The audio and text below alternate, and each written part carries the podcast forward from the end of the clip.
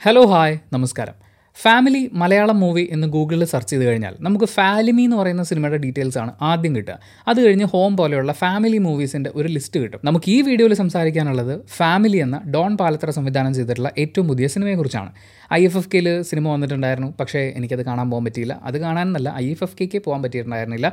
അങ്ങനെ അത് തിയേറ്ററിൽ വന്നപ്പോൾ കാണാൻ ആദ്യ ശ്രമം ഞാൻ നടത്തിയത് പരാജയപ്പെട്ടു. രണ്ടാമത് ടിക്കറ്റ് ബുക്ക് ചെയ്ത് സിനിമ തിയേറ്ററിൽ പോയി കണ്ടു. അത്യാവശ്യം ഓഡിയൻസ് ഒക്കെ ഉണ്ടായിരുന്നു. എന്റെ തൊട്ടടുത്തിരുന്ന ചേട്ടൻ ഒരുപാട് ഫോൺ കോൾസ് വരുന്നുണ്ടായിരുന്നു. പുള്ളി ഒരു മാന്യനായതുകൊണ്ടായിരിക്കും ശബ്ദം താഴ്ത്തിയൊക്കെ സംസാരിച്ചു.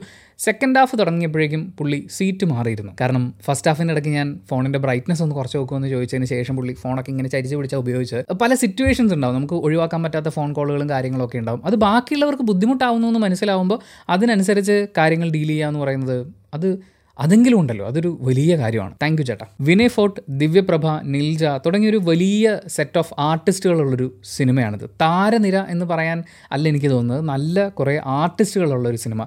പലരെയും നമ്മൾ പല സിനിമകളിലായിട്ട് ചെറിയ ചെറിയ വലിയ വലിയ വേഷങ്ങളൊക്കെ ചെയ്യുന്നതായിട്ട് കണ്ടിട്ടുണ്ട്. എല്ലാവരും നന്നായി പെർഫോം ചെയ്തിട്ടുള്ള അതുകൊണ്ടാണ് ഞാൻ നല്ല ആർട്ടിസ്റ്റുകളുടെ ഒരു നീണ്ട നേരെയുള്ള സിനിമ എന്ന് പറയുന്നത്. ഇതിലെനിക്ക് ഏറ്റവും ഇഷ്ടപ്പെട്ട ഘടകങ്ങളെക്കുറിച്ച് സംസാരിച്ചു തുടങ്ങുമ്പോൾ ആദ്യം തന്നെ ഇതിലെ ലൈഫ് ഇതിൽ കാണിച്ചിട്ടുള്ള ഒരു സാമൂഹ്യ പശ്ചാത്തലം അതിന്റെ ഒരു ഒറിജിനാലിറ്റി ആ ഒരു ഫീൽ എനിക്ക് വളരെയധികം ഇഷ്ടപ്പെട്ടു. നൂറ് ശതമാനവും എനിക്ക് പരിചയമുള്ള ഒരു സാമൂഹ്യ പശ്ചാത്തലമൊന്നും ഞാൻ പറയില്ല. ഇവരാദ്യം ചന്തൻ ചാർത്തൽ പോലെയുള്ള ചടങ്ങുകളൊക്കെ കാണിച്ചു തുടങ്ങുമ്പോഴേ നമുക്ക് ഇത് ഏത് സാമുദായിക പശ്ചാത്തലമാണെന്ന് മനസ്സിലാവും. അവരുടെ സാമ്പത്തിക പശ്ചാത്തലം അതുമായി ബന്ധപ്പെട്ടുള്ള കുറേ കാര്യങ്ങൾ വളരെ കൃത്യമായി എസ്റ്റാബ്ലിഷ് ചെയ്തുകൊണ്ട് കഥാപാത്രങ്ങളൊക്കെ ശരിക്കും അവിടുന്ന് തന്നെയാണ് ഇന്ന് നമുക്ക് ഫീൽ ചെയ്യുന്ന തരത്തിൽ അവരുടെ വിദ്യാഭ്യാസ നിലവാരമാവട്ടെ അവർ സംസാരിക്കുമ്പോൾ ഉപയോഗിക്കുന്ന വാക്കുകളാവട്ടെ അവർക്ക് പങ്കുവെക്കാനുള്ള വിശേഷങ്ങളാവട്ടെ അതിലൊക്കെ വൻ ഒറിജിനാലിറ്റിയാണ്. ഇവർ ഡീൽ ചെയ്യുന്ന വിഷയങ്ങൾ. എന്ന് വെച്ചാൽ സിനിമയുടെ തുടക്കത്തിൽ ഒരു കുഴിയിൽ വീണുപോയ പശുവിനെ അവർ രക്ഷിക്കുന്നുണ്ട്.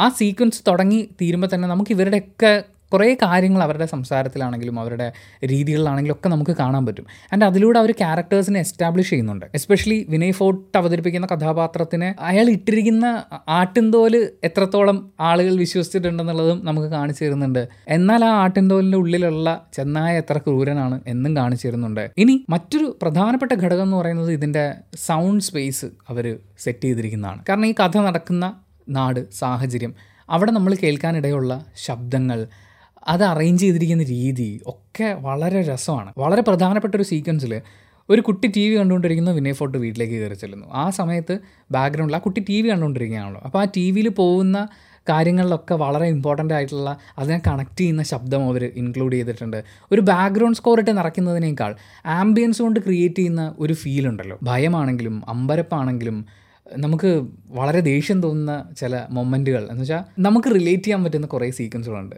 ആസ് എ പ്രേക്ഷകൻ അല്ലെങ്കിൽ ആസ് എ ഹ്യൂമൻ ബീങ് എനിക്ക് റിലേറ്റ് ചെയ്യാൻ പറ്റിയ കുറേ സീക്വൻസുകളുണ്ട് അതിനൊക്കെ അവർ ഈ ബാക്ക്ഗ്രൗണ്ട് സ്കോർ ഇട്ട് നിറച്ചതിനെ വേറെ എന്തെങ്കിലുമൊക്കെ ആക്കുന്നതിന് പകരം അതിന്റെ ഒറിജിനാലിറ്റിയിൽ അതിന്റെ ഭീകരതയെ കണ്ടെയ്ൻ ചെയ്തുകൊണ്ട് നമ്മളിലേക്ക് എത്തിക്കുന്നുണ്ട്. അതൊരു വൻ സംഭവമാണ്. വേട്ടക്കാരൻ എന്ന് പറയുന്ന ഒരു സംഭവം ഉണ്ടല്ലോ വേട്ടയാടുന്ന ജീവി.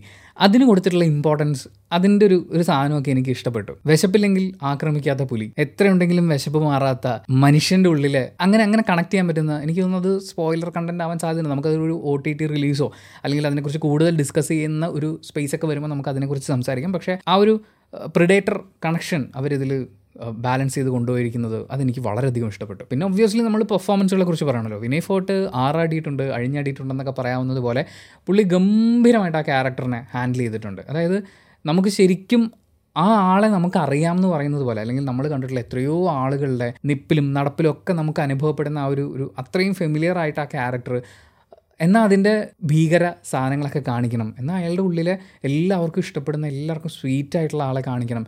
അതിനെ ഇയാൾ അടിപൊളിയായിട്ട് ചെയ്തിട്ടുണ്ട്. ദിവ്യപ്രഭ ആ ആർട്ടിസ്റ്റ് ഇതിനു മുമ്പ് ചെയ്തിട്ടുള്ള കഥാപാത്രങ്ങളുടെ ഒന്നും ഒരു ഷെയ്ഡും ഇല്ലാതെ വേറൊരാൾ അതും ശരിക്കും ആ നാട്ടിൻപുറത്ത് ആ വീട്ടിലെ ഗർഭിണിയായിട്ടുള്ള ഒരു ചേച്ചി കറക്റ്റാണ് മാത്യുവിനെ സംബന്ധിച്ച് ചെറിയൊരു വേഷമാണ് പക്ഷെ പുള്ളി അത് രസമായിട്ട് ചെയ്തിട്ടുണ്ട്. അതുപോലെ ഇതിൽ ഒരു പെൺകുട്ടിയുണ്ട്.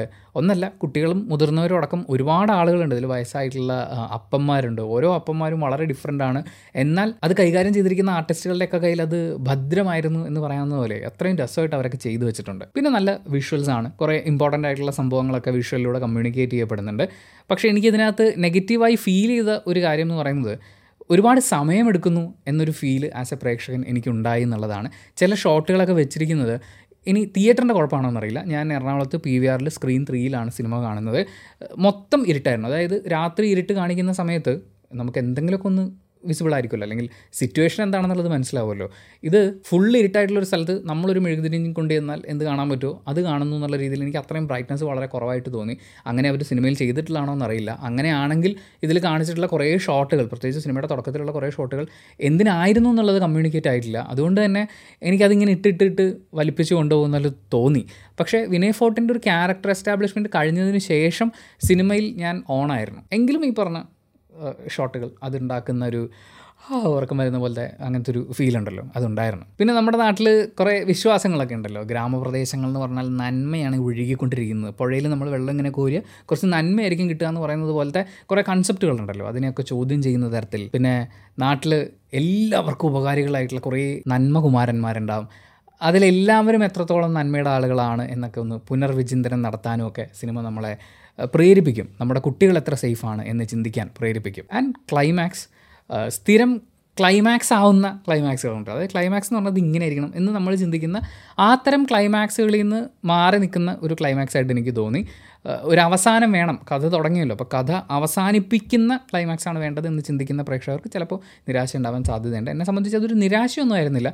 പക്ഷേ ഒരു സഡൻ ബ്രേക്ക് ഇട്ട് നിർത്തുമ്പോൾ നമ്മൾ കാറിൽ ഇങ്ങനെ ഫ്രണ്ടിലേക്ക് ആഞ്ഞിട്ടൊന്ന് നിൽക്കുമല്ലോ ആ ഒരു ഒരു ചാട്ടം ഫീൽ ചെയ്തു. പക്ഷേ ഓവറോൾ എന്നിൽ പ്രേക്ഷകൻ അങ്ങനെ നിരാശയൊന്നും തോന്നിയിട്ടില്ല. പക്ഷേ ഒരു തിയേറ്ററിക്കൽ മസ്റ്റ് വാച്ച് എന്ന് പറയുന്ന ഒരു ഫീൽ ജനറേറ്റ് ചെയ്യാനും സിനിമയ്ക്ക് പറ്റിയിട്ടില്ല. അല്ലെങ്കിൽ ഇതെല്ലാവരും പോയി കാണൂ എന്ന് പറയാൻ തോന്നിപ്പിക്കുന്ന ഒരു സിനിമയല്ല. പക്ഷേ ഇതെന്റെ മാത്രം അഭിപ്രായമാണ്. ചിലപ്പോൾ നിങ്ങളുടെ അഭിപ്രായം നേരെ തിരിച്ചായിരിക്കും. സിനിമയെക്കുറിച്ച് സിനിമ കണ്ട ആളാണെങ്കിൽ നിങ്ങളുടെ അഭിപ്രായങ്ങൾ കമന്റ് ബോക്സിൽ രേഖപ്പെടുത്തുക. And thank you so much for watching this video video ഇഷ്ടപ്പെട്ട ലൈക്ക് ചെയ്യുക കമന്റ് ചെയ്യുക ഷെയർ ചെയ്യുക സബ്സ്ക്രൈബ് ചെയ്യുന്ന കാര്യം പരിഗണിക്കുക.